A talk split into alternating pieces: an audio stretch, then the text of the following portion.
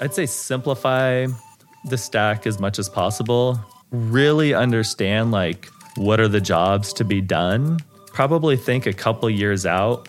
If you don't have a solution yet and you're evaluating solutions out there, thinking about what you're going to need in a couple years and just building for that. Hey, it's Dan McGaw here. I'm a tech stack nerd and the CEO of the leading tech stack consulting firm, McGaw.io. Each week, I speak with the marketing executives that are developing kick ass stacks to make their wildly ambitious revenue goals a reality. This week, I'm speaking with Casey Armstrong, CMO of ShipBob. They're a global shipping fulfillment solution for e commerce, direct to consumer, and B2B brands, and they're absolutely killing it. Currently, they're valued at a billion dollars and revenues well over $100 million a year. Casey's advice for the stack is simple, literally. I see bloated and cumbersome tech stacks all the time, and they're a major problem that can lead to what I like to call the stack apocalypse. This is what happens when your stack explodes under the weight of useless, dead, or unusable tools that cause a ripple effect through your entire stack. What we learned from Casey's story is how to keep a lean and efficient stack that'll help you drive revenue and avoid your tools dragging you down. This is my conversation with Casey. So, Casey, what is ShipBob? ShipBob's a, a global fulfillment platform, and we have over 35 fulfillment centers around the world. We ship direct consumer and B2B orders for over 7,000 brands, and we ship millions of orders every single month. As the CMO, like, what is your responsibility? Yeah, so as the CMO of ShipBob, as you would expect, I get to oversee all things on the marketing side of the business. But here I actually get to oversee everything on the partnership side of the business as well. And so we think about, you know, how does that really raise the brand awareness and drive a lot of just inbound to our business. And the number one KPI or item number that I look at is is revenue.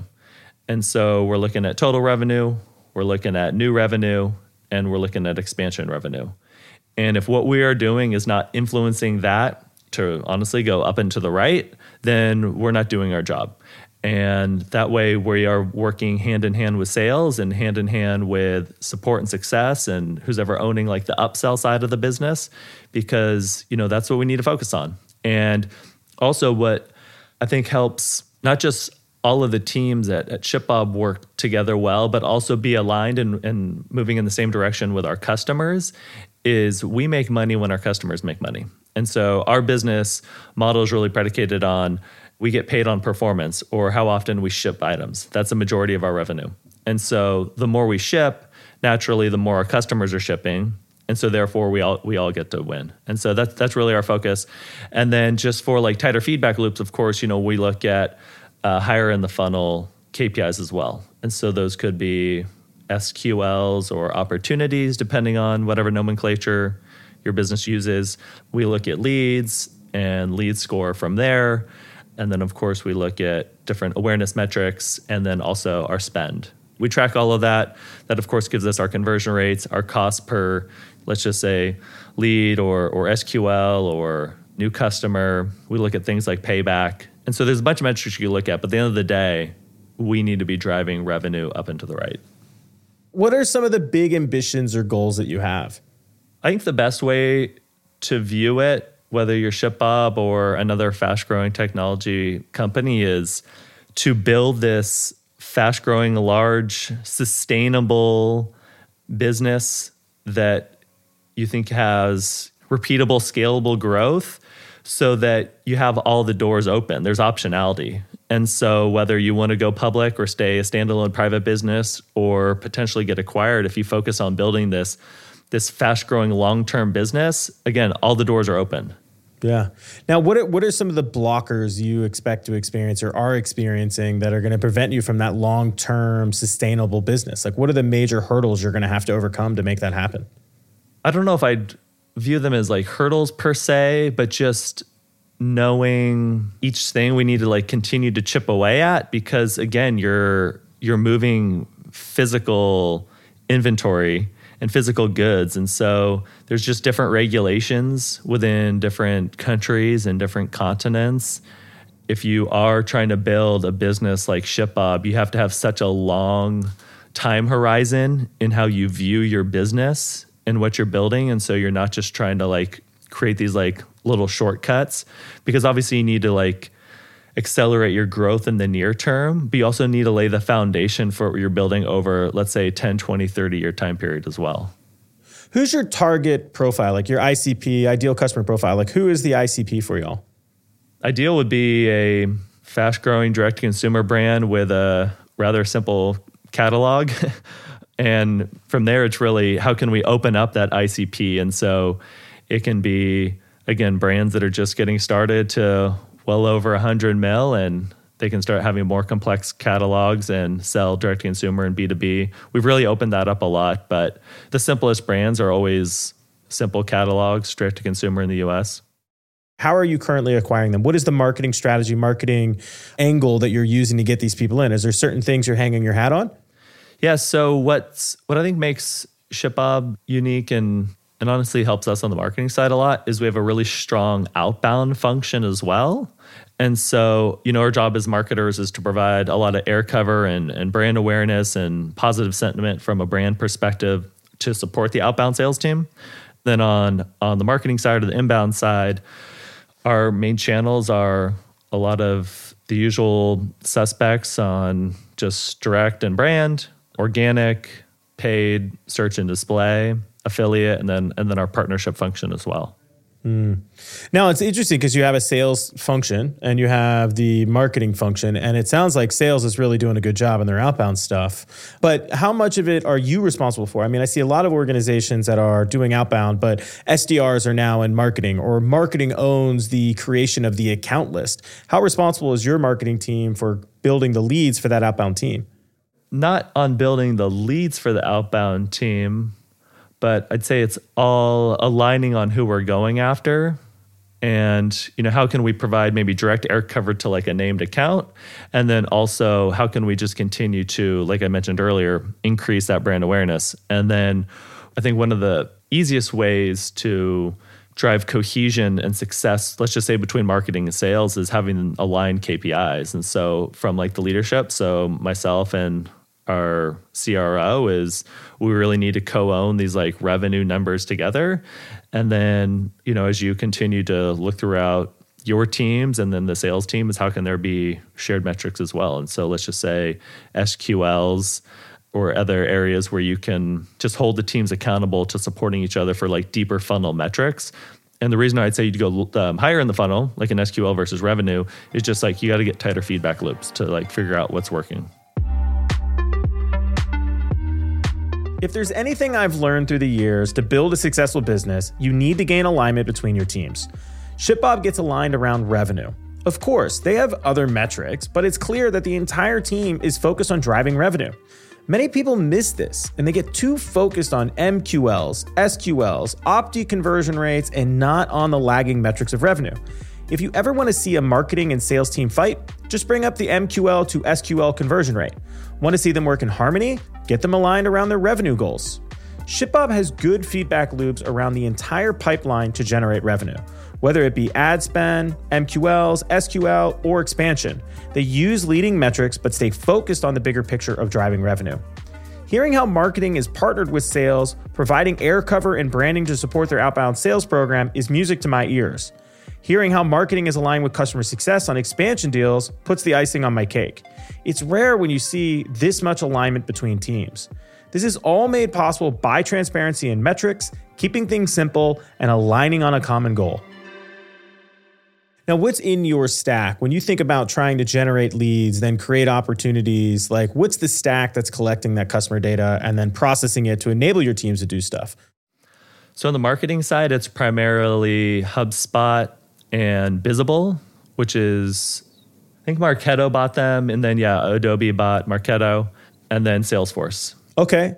There's other technology that we use pretty heavily, but that's the core tech stack. And I think one of the biggest areas for opportunity for let's say earlier stage companies or even later stage companies is just really that level of focus. You don't need to attack every single potential marketing channel in the world. I mean, we we're fortunate to do nine figures in revenue with really just a handful of channels before we started to expand pretty fast. And then also trying to simplify your tech stack because every single new piece of software that you add is just more levels of complexity, maybe needing to hire more people to manage it all, more areas for it to break, but really trying to simplify it. And then beyond beyond just those solutions, you know, we'll our site it's fully built on WordPress, so we use obviously WordPress heavily. There's obviously great solutions like Zapier to help connect the dots when you don't have engineering resources, and there's there's some other solutions that we use pretty heavily as well. I love Zapier. Zapier by far one of my favorite tools out there. You bring up, you know, we have HubSpot, we have Bizible. You said Salesforce, right? Yep. So HubSpot is just the marketing automation tool, but it's very rare that somebody is like, "Oh, my stack is mainly HubSpot, Bizible, and Salesforce," right? Why is Bizible such a big piece of that? Like, what are you using Bizible for that's really making it that big of your stack? So it runs more in the background.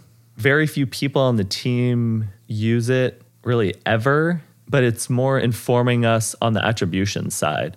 And so attribution is one of the toughest parts of really trying to figure out how to scale your marketing and what's working and then figuring out whether you do first touch, last touch, some blended combo. But Bizible is what we use really from an attribution perspective, and it just works really well with Salesforce as well. Now, Bizible multi-touch attribution, right? And don't get me wrong, they allow you to do custom models, but I didn't hear you say anything like crazy. It sounded like you were doing mainly first touch and maybe a mixed touch. Like, how are you setting up your multi-touch attribution?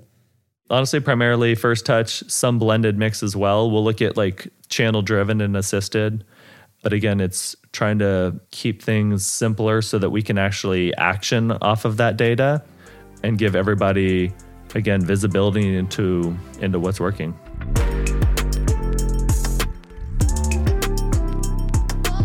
If there's anything you can learn from casey it's to keep it simple. This reminds me of my days at kissmetrics one of the pioneers in marketing analytics the entire analytics platform was based on KISS keep it simple, stupid. And this is honestly one of the best ways to win. While KISS and Casey may want to keep it simple, multi touch attribution, also known as MTA, is far from simple. Long gone are the days when multi touch attribution was the golden ticket, or should I say, pipe dream to massive returns on ad spend. MTA is one of the hardest types of reporting and metrics to stand up. It takes a lot of good data, a lot of integrations, and hopefully not six data scientists to build your custom model. And once you have your MTA reporting, now you need to know what to do with those reports, which, in my opinion, is where everyone gets stuck. They have the data, but they don't have the know how to convert it into insights or action. It's just another fancy report that makes us feel warm on the inside, but doesn't provide value. But wait, you didn't hear Casey say a custom model. He's keeping it simple so he can provide visibility to his team. He's focused most on first touch, blended, and sometimes assisted touch. This way, the team can easily know what's working and do more of that to drive revenue. How are you using HubSpot? Like, what's the main goal with HubSpot? What are the main things you're using it for? HubSpot's helpful in a lot of different areas. Of course, we use it for all marketing automation. It can help you with things like uh, progressive forms. And so that way you're not impacting your conversion rates by asking for too much data. And so as repeat visitors come back, you can continue to like learn more about them over time. The HubSpot and Salesforce integration is really tight. And so you can send information in, in both directions. We use it for part of our lead scoring mechanisms.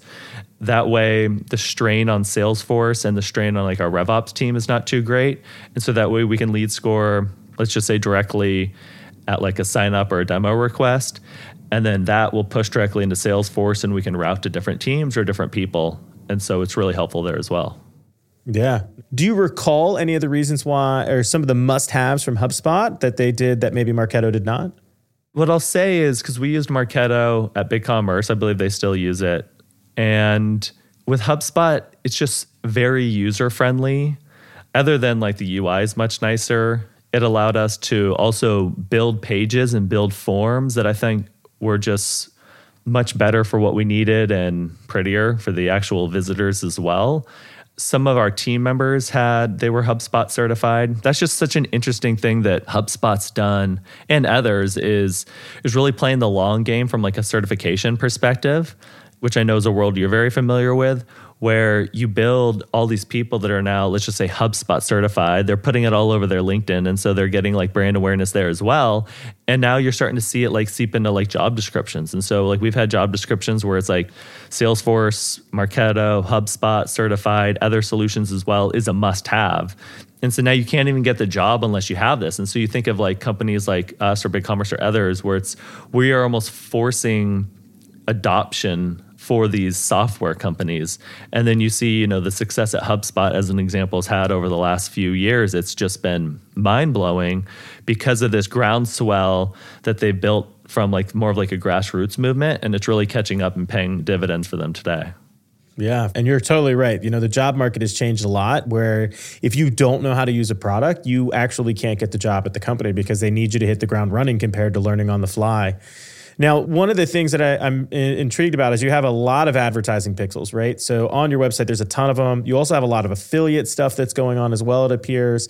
But you're also using products like Chili Piper. Are you using Chili Piper to kind of route leads and manage leads? Like, how are y'all using Chili Piper? Chili Piper for those of you who are not familiar with it, it's a way to schedule meetings with sales reps or whoever just immediately right there. We have it sync with Calendly, and we will use that in a handful of ways. One is based off of certain lead scoring uh, mechanisms. And so for the higher intent or the stronger leads, allowing them to schedule a meeting immediately. And then also sometimes we'll use it for after hours as well. What are some of the big failures or mistakes that have maybe happened over the past two years in your stack that you've been like, man, I really wish I wouldn't have bought that tool or this kind of fell on its face? Is there any stories there? I think we should have moved to HubSpot earlier. Just how well it works with Salesforce and the rules that you can place on top of it from things like routing and lead scoring has been extremely valuable. Also, I'd say don't thwart your creativity or experimentation just because some technology doesn't work with your tech stack as well if you have high conviction and want to test it out. And so an example there is at a prior company, not not ShipBob, we had very tight rules on lead scoring. I don't know if lead scoring was working as well as it does here. And I wanted to use like lead pages, for example, to really test some like quick pop-up stuff in certain areas of our website and a handful of different like marketing tests we were running, I thought we could really flood top of funnel. And then figure out, okay, how can we score these and route these appropriately and make sure that they're high quality versus not. But you don't know unless you flip the switch and turn it on. And worst case is we got a ton of leads that we're gonna have to nurture over time and hopefully they turned into something. But it was a pretty low cost experiment. And a handful of times when we brought in like a larger team, there's just a lot of pushback because it wouldn't fit into our core tech stack it wouldn't allow our marketing automation tool to do its thing and score properly. And so, again, a handful of times that experiment was killed. And as you can tell, I'm still kind of bitter about it today. Just more of like, just swing, take your shot, and don't necessarily overthink things. It's just the whole like do things that don't scale thing. Like just try it. And if it works, that's awesome. Figure out ways to get that to work within your core tech stack. Or maybe you can use your HubSpot or Marketo or whatever it may be to offer like the same solution. But you know, if you don't try it, you'll never know. How much iterating on tools would you say you and your team are doing? Are there new tools being added often to test out new strategies, or how are you testing strategies or tools?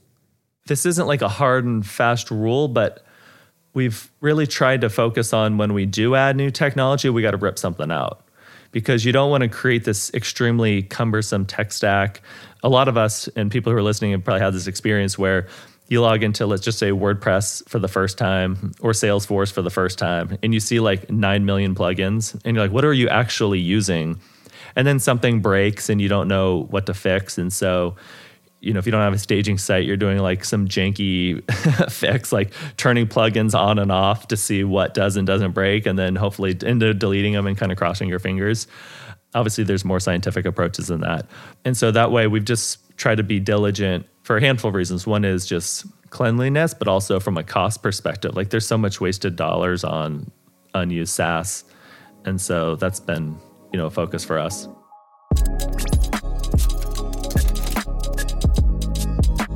This is something I like to call the stack apocalypse. It's when all of a sudden things go down, tools aren't working, and data's not flowing. We see stacks go down all the time due to bloat, bad planning, or an overzealous ops person who's built their personal masterpiece. All it takes is for one rogue WordPress plugin to get hacked. Bugs happen. Often there's some tiny little thing buried way deep away in the machine that brings everything down. The only way forward is to pull the entire machine apart and to extract the tiny little bug that caused the issue in the first place. A stack apocalypse can happen for all sorts of reasons. A couple years ago, for instance, I had a client who attempted to switch the Salesforce authentication user they were using to integrate with their marketing automation platform, or MAP, which should have been a simple switch turned into a stack apocalypse of epic proportions. Basically, while they were authorizing and unauthorizing users during the swamp, Salesforce and the map failed to sync properly, triggering a domino effect whereby all of the historical data was deleted and then replayed from Salesforce into the marketing automation platform. What did this mean for the client? Tens of thousands of emails were wrongly sent out to all of their contacts. The incident caused them to use up all of their Salesforce API allotment and it shut down their business operations for over a day. And weeks were spent apologizing to their customers and rebuilding their reputation after the snafu. Often, too many tools, bad integrations, or lack of experience will cause your stack apocalypse. And honestly, Salesforce, your API daily limit is so 2004. Now, back to Casey. Now, when you think about how your stack is going to change in the future, like any predictions on the way that your stack is going to evolve or new tools you're looking at? I don't know what the technology will be, but anything where we can get, I'd say, like intelligent automation that will like learn over time, I think will be exciting. You know, there's areas where you can do that today, but that will continue more in the future, which is based off of certain actions that, let's say, happen within our product and how that talks to our marketing automation tools. How can we identify the types of people we should go after? How can we identify the types of messaging that we should get in front of them? How can we maybe customize and modify their onboarding experience or what they're seeing in their dashboard? We do some of that today, but anywhere where you can get these systems to kind of learn on their own. I mean, it's kind of what we try to build at ShipBob, where the way that we distribute your inventory you know where and how you sell changes over time. And so like we've got our analytics reports for every single brand individually within their dashboard and that learns over time to help you figure out how to like split your inventory more intelligently and run a more efficient business. And so i think there's just a lot of opportunity there on like the marketing and, and sales tech stack side. If you were trying to give another cmo vp of marketing advice on what they should be doing with their stack what advice would you give?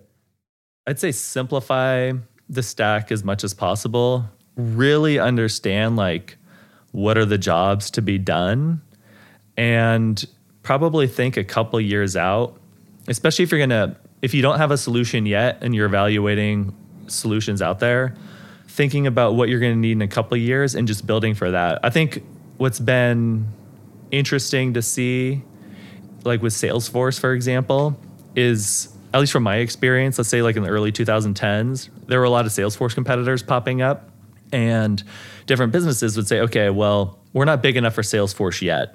So let's use whatever, Dan CRM, and we'll use that for a while and then we'll graduate into Salesforce. But now, Salesforce, based off of like a pricing perspective, it's at parity, if not cheaper, than most of the other solutions the amount of people that know how to use Salesforce and use Salesforce well has greatly increased. And so now people are just using Salesforce on day one because you know what you don't want to do is like switch your CRM when you're all of a sudden now a 10 million ARR business or even a 1 million ARR business. Like just start with Salesforce. You're going to eventually go into Salesforce to just use Salesforce. I think the same could be said for certain technology out there. It's like well, some's free, like Tag Manager and Google Analytics, you're always going to want it. And so thinking through other parts of your stack, like HubSpot can flex really low. And so, you know, maybe it's what you should launch with on day one and just thinking about other solutions like that as well.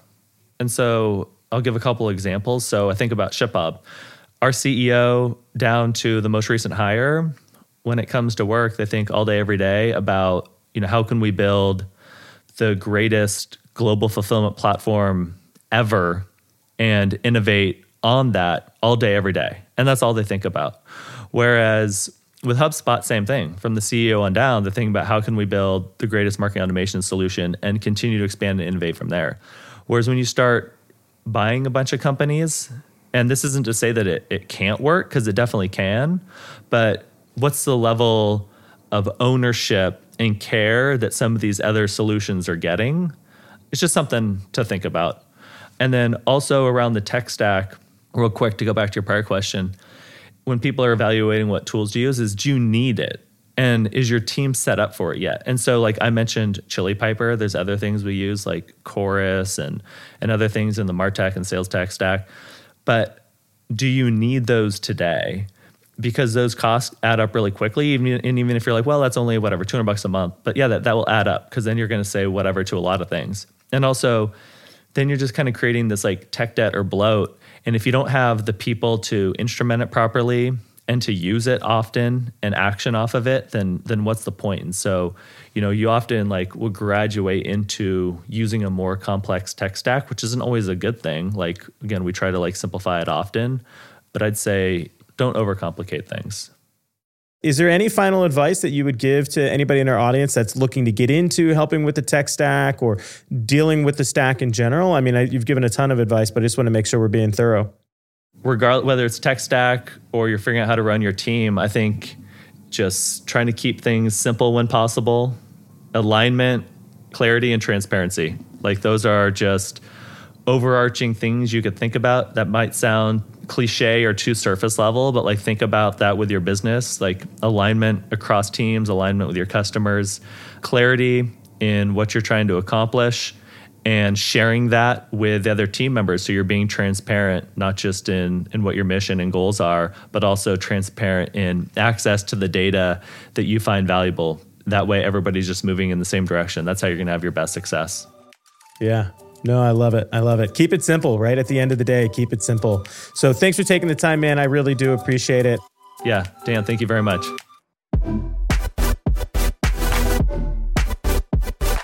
I'm Dan McGaw, and you've been listening to The Stack, a podcast where we talk to executives who are building cool shit and the stack that's making their wildly ambitious revenue goals a reality. Coming back to Casey's approach of keeping the tech stack simple, there are a few things that really stood out to me. First, get alignment across your teams and have all focused on simple metrics like revenue that ensure they're headed in the same direction. Sounds simple, right? Second, having lots of tools is not a solution. It is actually a dissolution of you hitting your goals. When you have too much tech, you incur high costs, tech debt, and burnout team members being spread thin across an unwieldy stack. And finally, keep it simple by choosing the tools you'll still be using in a few years. No one wants to be swapping out their CRM in the midst of their growth years or trying to learn a new analytical platform when they're having exponential growth. As I always say, build cool shit. But this doesn't mean your stack build should be complicated. To get more tips like these, get a free copy of my book, Build Cool Shit, and subscribe to this podcast. Just text the stack to 415 915 9011 to get a copy of my book and hit that subscribe button to get updates on future episodes. Thanks so much. I'll catch you next week.